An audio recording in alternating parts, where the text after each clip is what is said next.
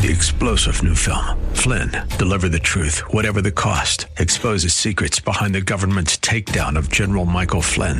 Flynn knew what the intel world had been up to. He ordered the first audit of the use of contractors. This set off alarm bells. He told the truth. He was the most dangerous person for Donald Trump to hire. They had to get rid of Flynn. Flynn, deliver the truth, whatever the cost. Available now. Watch it today. Go to salemnow.com. Salemnow.com. Order in the court. Be seated. It's time for Talk Law Radio with Todd Marquardt. Todd Marquardt, attorney at law in Texas. If you're a millionaire or a thousandaire, Talk Law Radio is now on the air. Call in with your business law question, your elder law question, veteran aid, Medicaid, build a business to get paid. 210 308 8867. Or ask a question online at marquardtlawfirm.com. That's M A R Q U A R D T lawfirm.com. And now it's Talk Law Radio with Todd Marquardt. Welcome to Talk Law Radio. I'm your host, Todd Marquardt, here on 9:30 a.m. The Answer and Apple Podcasts. Well, podcasts everywhere, and you can find previous episodes streaming on talklawradio.com. You can interact with me during the show today by calling the radio station at 210 308 8867. That's 210 308 8867. Or you can email me during the show today at host at talklawradio.com. That's H O S T at talklawradio.com.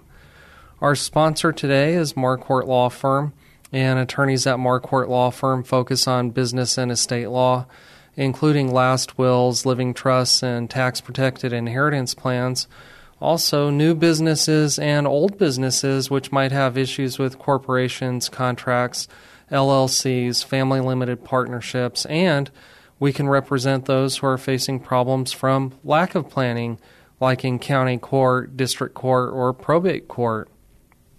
The State Bar of Texas is the state agency that governs attorney law licenses, and the State Bar wants attorneys to inform the public about the law.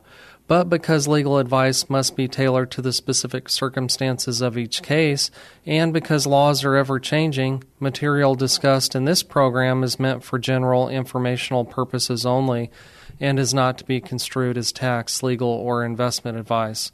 Although the information has been gathered from sources believed to be reliable, please note that individual situations can vary. Therefore, the information should be relied upon only when coordinated with your individual professional advice. Before we get started talking about the law, let's begin with prayer. Dear God, thank you for this day. Thank you for all the gifts and blessings that you give to us. Please forgive us for our sins, for our mistakes, for doing the wrong thing or failing to carry out your will. Please help me give good information to the listeners about last will and testament today. Help us to use the gifts and talents you have provided for the good of your people, for our own good, and for your glory. In Jesus' name, amen.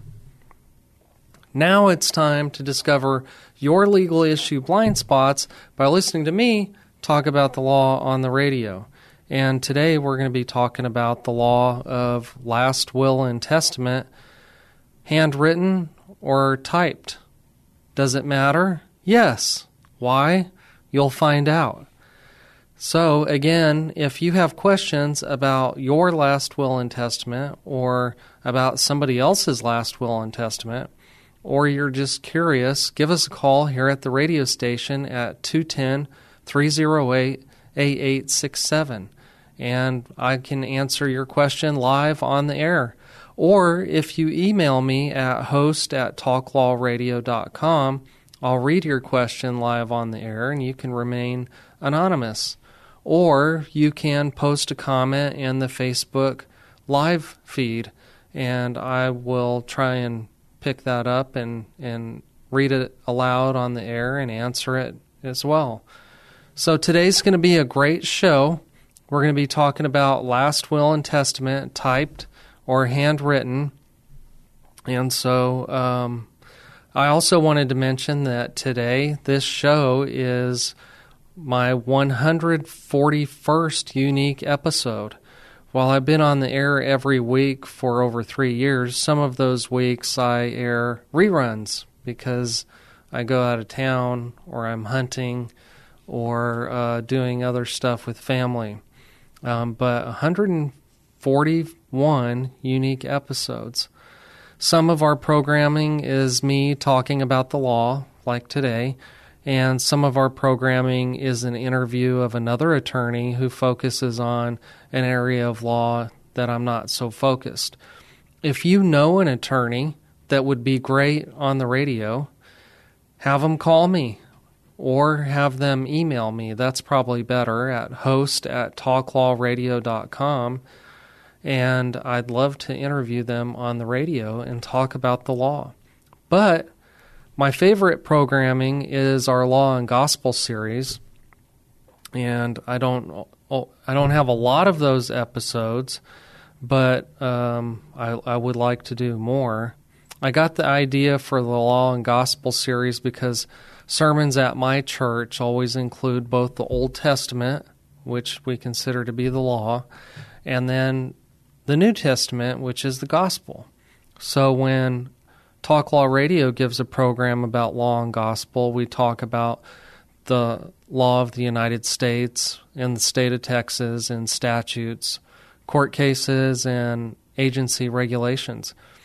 I like to talk about what the current law requires us to do or forbids us against doing, and then talk about what the Bible says that Christians should do or should not do based on the teachings of Jesus Christ God's Son, our Lord.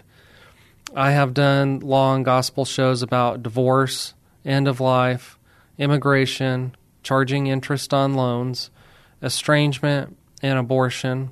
And last week, I did a show on adoption, and you should check that out. You can watch it again on Facebook Live, or you can go to YouTube. That's another place where you can watch my shows. And uh, the YouTube videos are broken into four segments. So if you have uh, 10 minutes to eat a sandwich, you might as well watch a YouTube video uh, about adoption. It was a very moving episode. I feel very blessed to have uh, gotten the chance to do that. So, uh, if you're not familiar with me, I'm Todd Marquardt. I'm a lawyer here in Texas. I'm also licensed in New Mexico, and because that's where I'm from. I went to St. Mary's University School of Law here in San Antonio. Graduated in 2006, so I've been practicing about 16 years, and uh, I worked for uh, an estate planning attorney uh, many moons ago, and then started my own practice. And now we have me plus two full time attorneys and two part time attorneys uh, we have a support staff, and we focus on business and estate law, elder law, trust administration, and probate. Also, guardianship, also uh, adoptions. Um, two of our attorneys uh, are familiar with adoption if, if you're interested in that. So uh, let's define the what is the proper definition of estate planning. Well, when we work with somebody, we want to accomplish these things. And we think you'll agree that these are necessary components of a good estate plan. For you to control your property while you're alive, take care of you and your loved ones if you become disabled or incapacitated, and give w- what you have to who you want, the way you want, when you want. And furthermore, if you can, you want to save every tax dollar and professional fee and court costs legally possible. You agree with that definition? If you want to give us your definition, give us a call at 210 308 8867 or email me at host at talklawradio.com or post your comment in the Facebook live feed. We're talking about wills, last will and testament. Should it be typed or can it be handwritten? Does it matter? Yes, it does matter, and I'll tell you why after we take a break. But first, I also wanted to give another definition of wills. Let's see if I can find it before I have to cut to commercial. Oh, there it is. Uh, in the Texas Estates Code, uh, section 22.034, it says will includes a codicil and a testamentary instrument that merely appoints an executor or guardian. Two, directs how property may be disposed of or revokes another will. So, those are some component parts of what a will is. We got to take a break. When we come back, I'll be answering the question about why does it matter, handwritten or typed.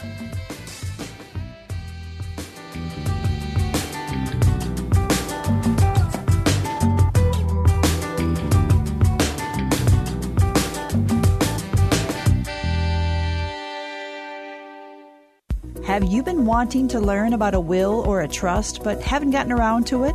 Now is the perfect time to learn about this vital information. The attorneys at Marquardt Law Firm focus on business and estate law, including last wills, living trusts, and tax protected inheritance plans. We educate our children so that they're prepared for the future. Call Marquardt Law Firm at 210 530 4278 to show your family that you are prepared for the future.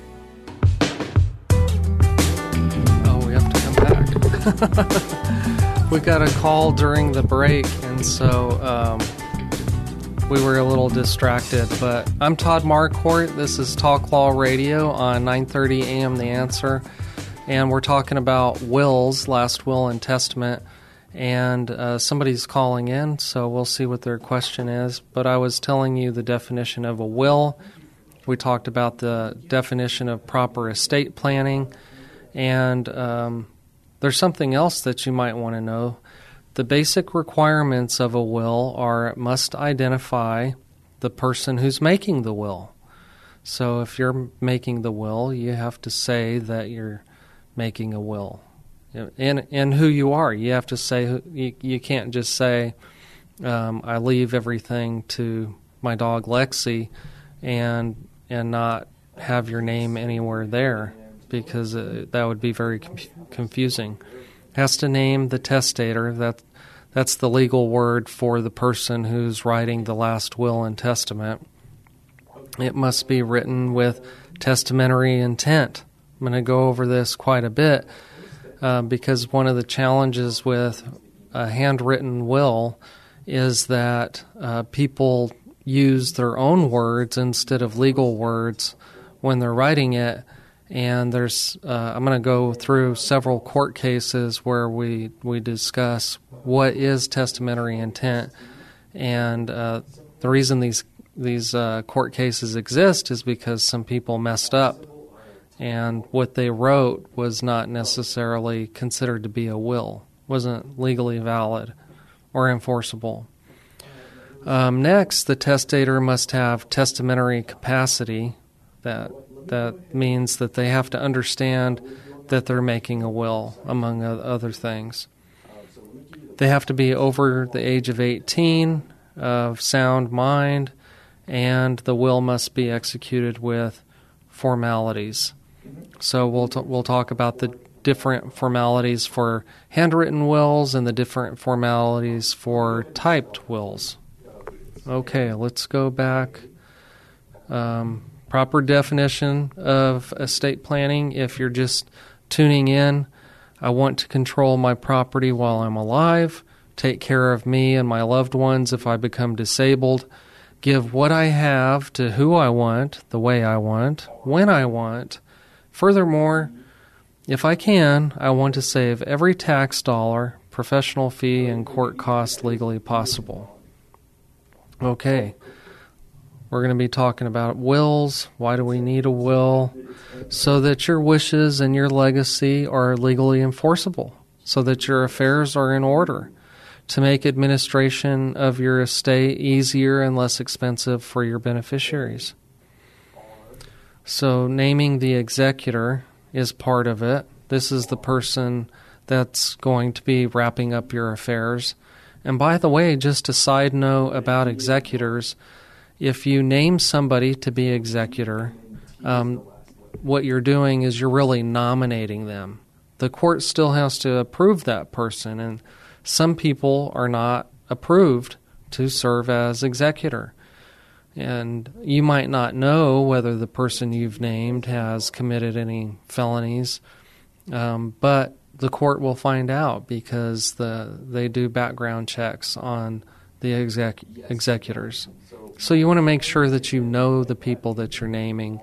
And if you don't know anybody, if you don't have friends or family that you trust, um, you can love somebody dearly and have no trust that they will do what they're going to say that they do. So um, then you might name a trust company, a bank, um, some professional like an attorney or a uh, certified public accountant.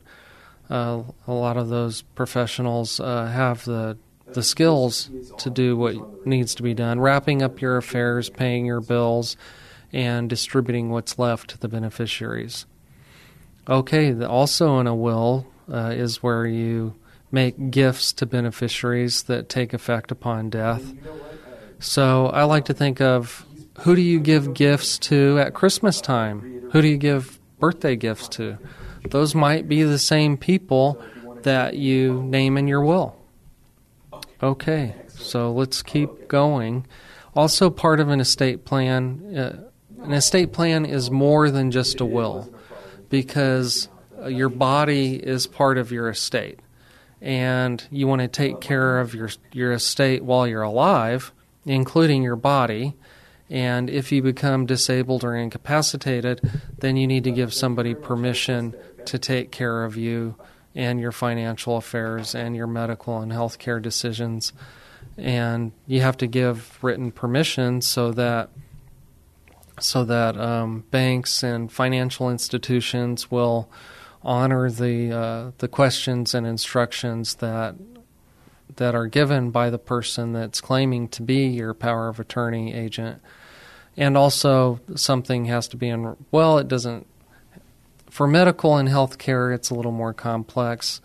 Um, if you don't have a written medical power of attorney, there is a, a backup statute that says um, who is allowed to make decisions for you, and there's a, a list of d- categories of people that that can do that. And uh, doctors will pretty much listen to anybody on that list. It's just who gets there first, and, and who can convince medical and healthcare professionals that they're doing uh, acting the way that you would want them to do. But in any case, let me let me run down this list. Um, in addition to the will, you also want to have a durable power of attorney.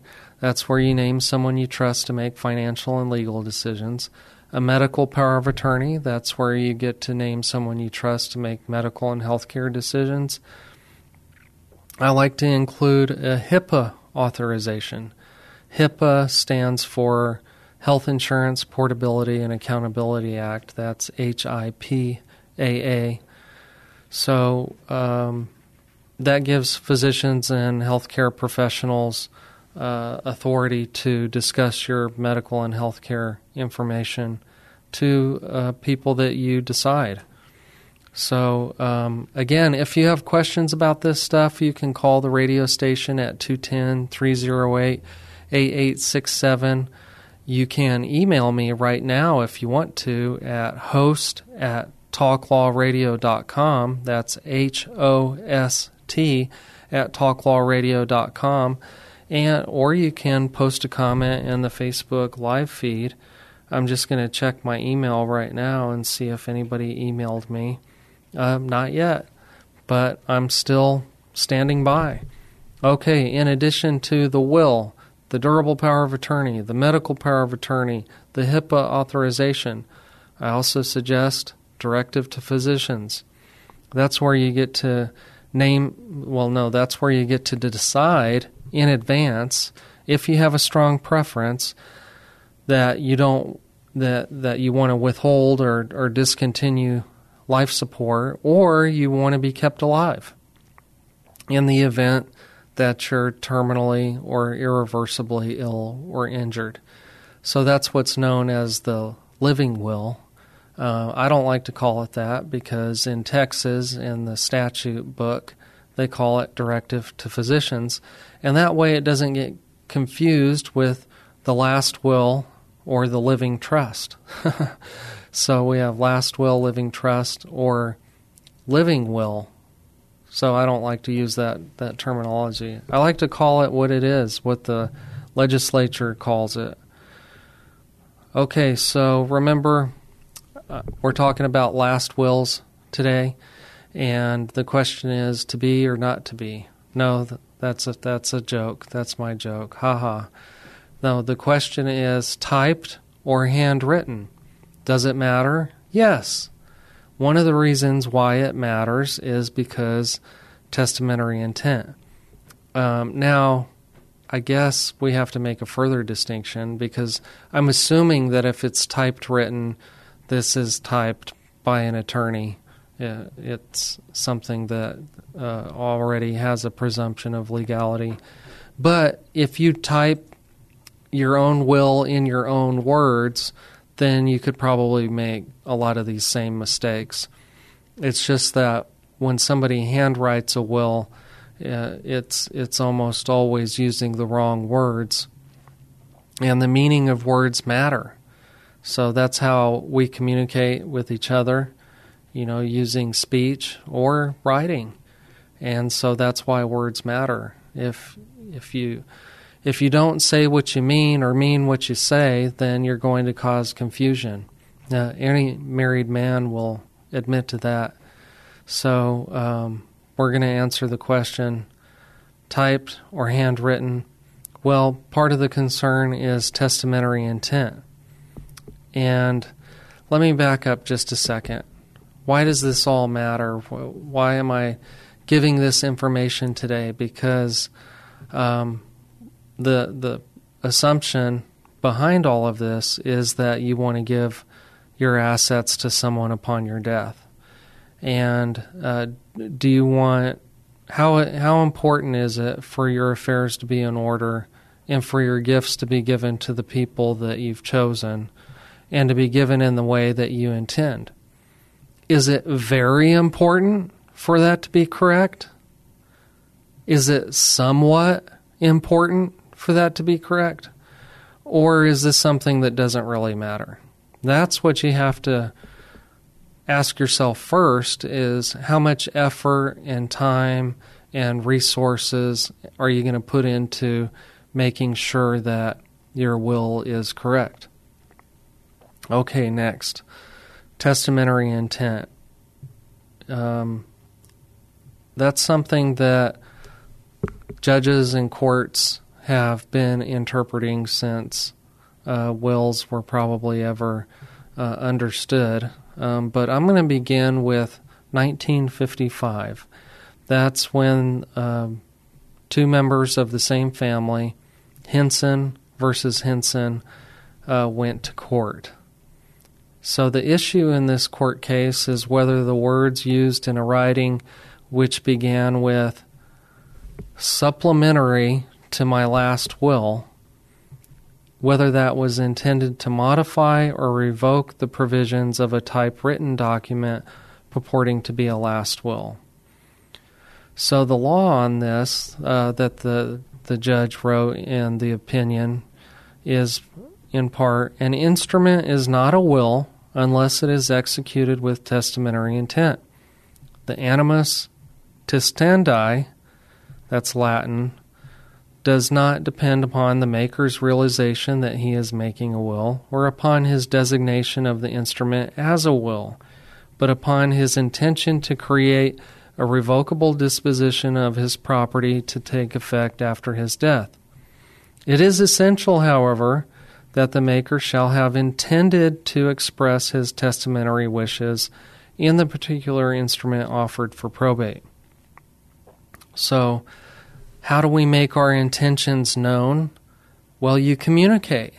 And one way to communicate is to say it, um, but everybody forgets what you said, or they they remember only part of what you said. And so when you put it in writing, well, you can see clearly what it says, but the words that you use matter. And we'll talk more about why words matter, why the definition of words matters after this break. Then we'll continue talking about last wills. Should they be typed? Should they be handwritten? And who should type them? So stay tuned.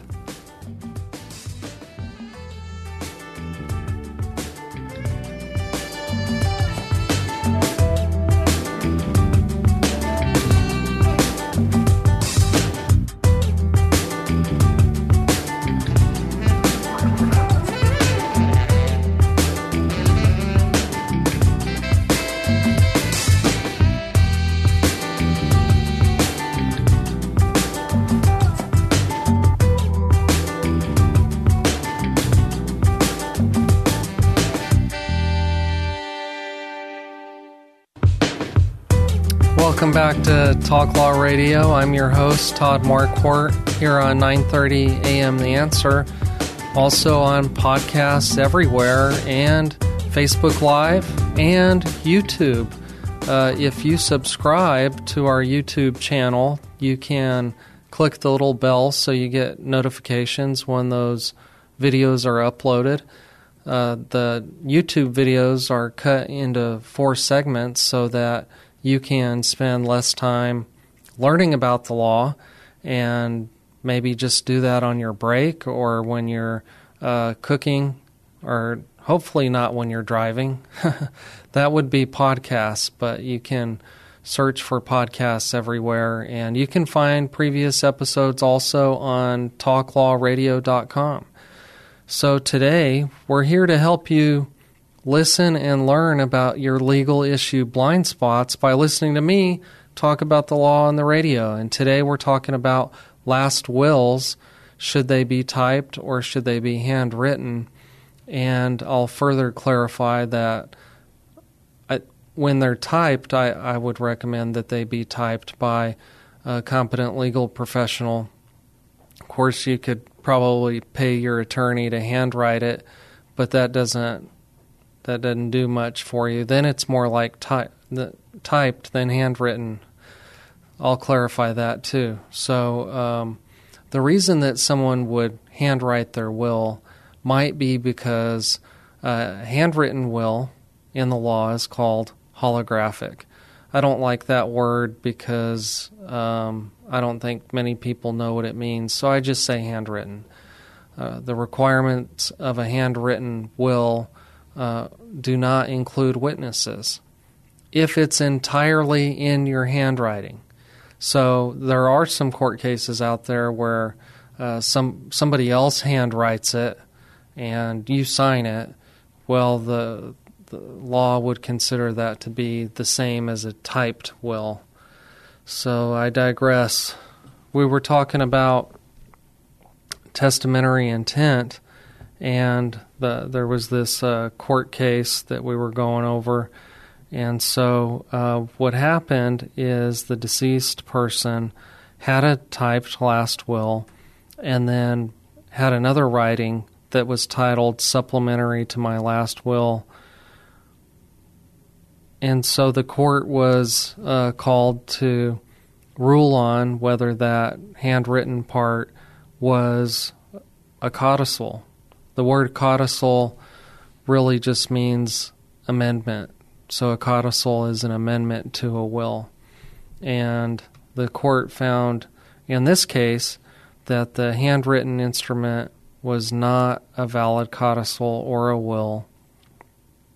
The court concluded that the handwritten instrument, which began with the words supplementary to my last will, was not intended as to modify or revoke the provisions of the typed instrument. The, the court said the deceased person wrote um, those things, um, didn't include testamentary intent. The reasoning was the writing could not be a codicil, was not intended as a declaration of the manner in which he would have his property pass and vest at his death, but was only for the purpose of informing his wife that he had executed a will and to tell her where to find it. And there were further statements that were merely suggestions and advice as to how to manage his estate, which he had attempted to devise by his prior will. So you're probably wondering how did the judge know what this deceased man really intended? Well, the the court wasn't there when this man hand wrote these things, and so the way that the court figures out what his intention is is by reading the words on the page. Uh, sometimes the court will say, "This is the four corners rule." We we can interpret what the document means within the four corners of the document. So, this is another example of why words matter. Okay, there's a, uh, some other cases, but let me go into some detail about what I like to include in a will. I like to include family. Uh, it's important that everybody uh, remember or, or recognize that you remembered who was related to you. That's part of testamentary capacity is knowing in your mind who the natural objects of your bounty are. What that phrase has come to mean as uh, defined by the courts is, are family members or friends, people that um, you would naturally want to benefit after you pass away. So we like to list those people out in the will somewhere. So that will help to minimize a will contest, or at least somebody from alleging that you didn't know what you were doing because you didn't even remember who was related to you. Another question Do you want to include after born or adopted children in your last will? So if if you make a will and you name your firstborn child uh, in the will in this family section and and you say you want everything to go to your children, well that would include that person. But what happens if you have if after the day that you sign that will, you have other children and uh, tragically, God forbid, maybe you pass away, and those children born after the day you signed the will are not mentioned in the will? Are, are they just left out? Well, there's a, a legal principle called pretermitted children uh, that, that would help them make a claim that you would have wanted them to be uh, beneficiaries of your will. Uh, but let's say maybe uh, you raised the firstborn child and uh, started a relationship with somebody else, had children with that other person, um, but then never spent much time with those children. Uh, is the law going to presume that you would have wanted those children in your will? And the answer is probably yes. So that's why it's important to update your will because you can name whoever you want. You don't have to leave anything to your children if you don't want to. But the law has these presumptions in place because some people don't make a will. And so the property has to go somewhere. And uh, I like to say if you don't have a will, uh, the state of Texas wrote one for you. You just don't get to decide what it says because it's already in the law. The lawmakers decided that for you. Another question uh, Would you consider your stepchildren to be uh, the same as biological children? Would you want them to receive something in your will? Well, the law does not presume that you would leave anything to a stepchild. So if you have love and affection for a stepchild and you want to leave them a gift upon your death, you have to put that in a will. So these are some things that people often forget when they're handwriting their will. And so um, you come up with these ideas by talking to a professional about what's important to you because you might not remember these things. Okay, here's another question. Do you want children born from frozen embryos after your death to receive an inheritance? I don't run into that question a lot, but if you have uh, donated genetic material and you want those future born children to receive an inheritance from you, then there's special things that you need to write in your will. Do you want to disinherit somebody? Do you have pets? Um, I forgot to mention, Mark, that um, Lexi the law dog is here with us today. And when I start talking about the law, she goes to sleep. I don't know why. Uh, she's just not interested. Uh, the trainer at PetSmart says that uh, Lexi and other dogs don't speak a lot of English, so they don't they don't know a lot about what you're saying. Uh, Lexi would prefer that I use hand signals when trying to figure out what I'm trying to get her to do. Um, she's much more behaved now. Um, the those last those first couple episodes that uh, we had when I brought her to the station, um, she was quite restless and uh, I hope that you stay tuned all the way to the end of the show because our legacy segment is going to be with Lexi. I'm hoping to sit her in the chair next to me. Hopefully, she'll stay put. I want to ask her some direct questions about how she wants to be remembered. That's in our legacy segment. We'll see how it goes. This is not rehearsed. This is going to be live on Facebook. So if you want to see how Lexi reacts to the legacy segment of the show, you have to stay tuned to the end. Uh, we have to take another break, um, but when we come back, I'll be talking about some issues with specific gifts.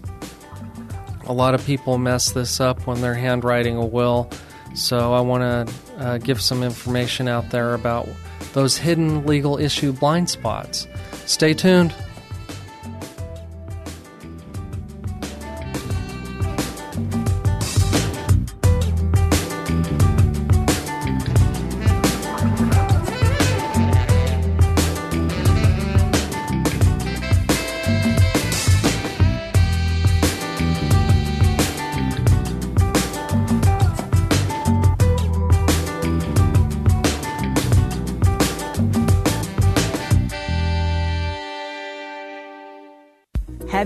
Wanting to learn about a will or a trust but haven't gotten around to it? Now is the perfect time to learn about this vital information. The attorneys at Marquardt Law Firm focus on business and estate law, including last wills, living trusts, and tax protected inheritance plans. We educate our children so that they're prepared for the future. Call Marquardt Law Firm at 210 530 4278 to show your family that you are prepared for the future. Welcome back to Talk Law Radio. I'm Todd Marquardt, and we're here on 9:30 a.m. The Answer, AM Radio, KLUP, uh, 9:30 a.m. And also, we're on Facebook Live. Mark, can you get Lexi in the shot, or is she too low? Okay, you got her. Lexi is here with me. Lexi Law Dog. She's here with me to to talk about her legacy. Um, but first, I wanted to mention some other things about uh, what to watch out for if if someone's has a handwritten will. Okay, so the specific gifts section is something that sometimes people get get wrong. So, which specific things, tangible personal property, would you leave to specific people? This is considered to be a legacy of personal property. It does not include any contents unless the will directs that. So, this is like if you have a cedar chest and you want the cedar chest to go to maybe your daughter. Well, there might be stuff in the cedar chest, and the law doesn't presume that the person you're giving the cedar chest to will receive the contents. You have to specifically say that. And likewise, a devise of real property does not include any personal property located on or associated with the real property, or any contents of personal property located on the real property unless the will directs that the personal property or contents are included in the devise. So if you want somebody to receive your house, it's not presumed that they would also receive all of the personal property inside. You have to specifically say that. So then let's def- define the word contents. If you say that I give the contents of my home to so and so, contents means tangible personal property other than titled personal property found inside of or on a specifically bequeathed or devised item. The term includes clothing, pictures, furniture, coin collections, and other items of tangible personal property that do not require formal transfer of title and that are located in another item of tangible personal property, such as a cedar chest or other furniture. So I mentioned that titled personal property is not considered to be contents, so let's define titled personal property. It includes all tangible personal property represented by a certificate of title, certificate of ownership, written label, marking, or designation that signifies ownership by a person. The term includes a motor vehicle, motorhome, motorboat, or other s- similar property that requires a formal transfer of title. Also, you need to do something specific if you have if you want somebody to inherit your intellectual property, like your copyright and trademark, all of that. So, the reason that this is important, going back to the reason, will people argue and fight over your family heirlooms? Do you want a trust to be set up so that your pets are taken care of and there's no financial burden put on the caretaker? Do you want to make sure that there is no confusion about whether your spouse has the right to live in the house you occupied together? So you, you choose your words. Like I said, words, the meaning of words matters. Choose words that effectively convey ownership and title of your assets to take effect upon death so that it's legally enforceable. Do you want to leave a specific distribution to a specific person? Or to a class of persons like my children, my grandchildren, my nieces and nephews. That's why these words matter. Okay, so another legal principle that comes up when you're leaving a specific property to people is what if it says in my will that I give my pickup truck to my middle son? What if after I sign that will, I sell that pickup truck and buy a sedan automobile? Does my middle son get the sedan automobile? No, because there's a legal principle called ademption, which means that if I get rid of the property that I've specifically uh, bequested, then he doesn't get it because it's gone. You can't trace the funds from a sold uh, thing to uh, the thing that was bought afterwards. Hopefully that makes sense. And what if you have debts? Uh, are the people that you've designated property to going to get the gift that you've given? Or does that property have to be sold to pay your debts? So there's this other legal principle called abatement where maybe a specific gift is not going to be given because it does have to be sold and the money used to pay debts.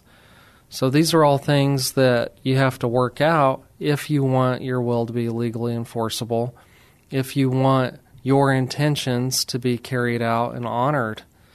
You got to do it the right way. There's also general gifts like if if you say, uh, I leave everything I have to uh, John, Joe, and Sally equally. Well, that's more of a general gift. Okay, just want to remind everybody I'm celebrating today This is our 141st unique episode. Uh, I've been on the air longer than 141 weeks, but sometimes we run reruns if I go out of town. Um, Christmas is on the weekend this year, so I probably won't have a live episode that day. If you want to weigh in on the episode that I run that day, email me at host at talklawradio.com or you can post a comment on Facebook or you can uh, call the radio station right now at 210 308 8867 let me know what you would like to learn about when you're listening to Talk Law Radio on Christmas weekend. Okay, back to should the will be typed or handwritten?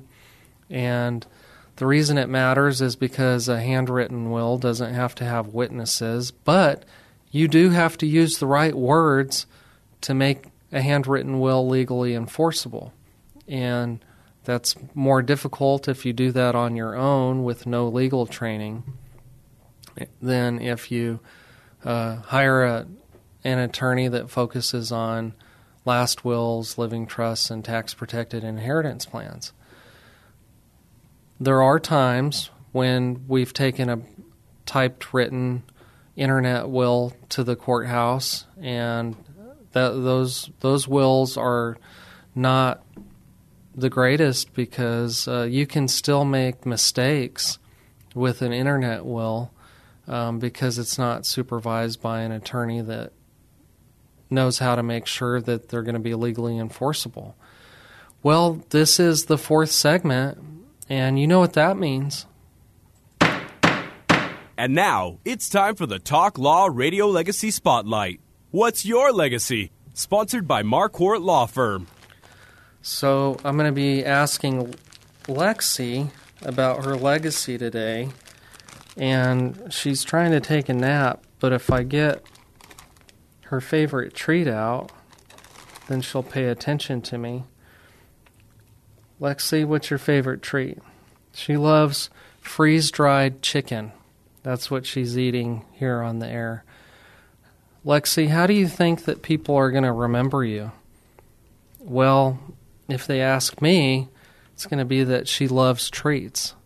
Uh, she's very easy to train because she loves treats.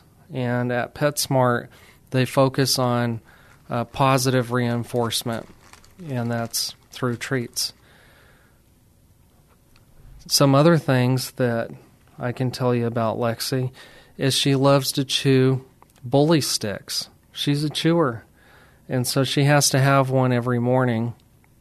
And if you don't know what a bully stick looks like, it kind of looks like a cigar. And so I always ask her, Are you ready for your cigar? But it's really a bully stick. Uh, another thing that's funny about Lexi is uh, when we go for, we take a lot of walks uh, throughout the day. And uh, when we go for a walk, she likes to pick up trash and she brings it back to the office, and I either throw it away or she chews it up. Uh, something something else that's funny about Lexi is she likes to play with the ball, and she'll fetch it one time, and then she likes to play keep away for the rest of the day. She won't bring it back. And I could I could train her to bring it back but I really just want her to be who she is. She, I allow her to be who she is. I, I don't always like for her to be barking at people, people that are clients, and so that's why we started the training so that she would be more friendly to people. And the the trainer said that maybe it was because she was uh, nervous or she didn't want strangers coming into her space. Something else that's funny about Lexi is she will stand on my lap and bite my nose. And when she was a puppy and she had sharp teeth, uh, she would frequently uh, scratch my nose, but she doesn't do that anymore. So, what am I going to do with my legacy for Lexi? I'm, I'm going to set up a pet trust for her so that I can decide who her caretaker is and I can decide how much money to set aside for her to make sure that she has a, a good standard of living if I should depart the earth before um, before I reach old age. Okay, so she's going to go back to sleep because I, I stopped giving her treats um, and started talking about the law. That usually puts her to sleep. So, in a pet trust, we can name a caregiver and we can name somebody to manage the money. And I like to separate those two things because it's like a checks and balances system. We have uh, somebody who can manage the money, make sure that it's growing, make sure that it's not lost, and we have somebody who can uh, be a great caretaker who's going to make sure that she always goes to her annual appointments and gets her vaccinations and that she has plenty of bully sticks. They're not cheap.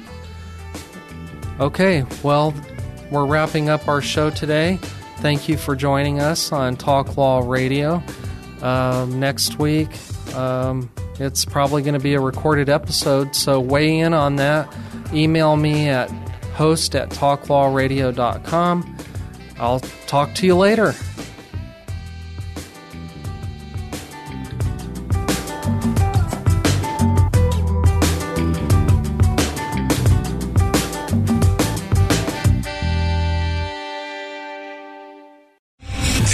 Three-star General Michael J. Flynn, head of the Pentagon Intelligence Agency, knew all the government's dirty secrets. He was one of the most respected generals in the military. Flynn knew what the intel world had been up to. He understood its funding. He ordered the first audit of the use of contractors. This set off alarm bells.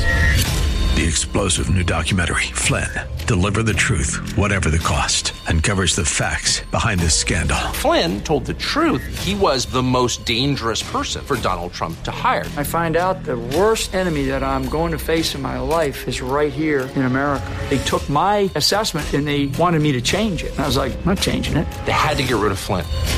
With in depth interviews, archival footage, and never before seen personal records of the man behind the headlines. I just felt like I was drowning. Flynn, deliver the truth, whatever the cost. Available now. Watch it today. Go to salemnow.com. Salemnow.com.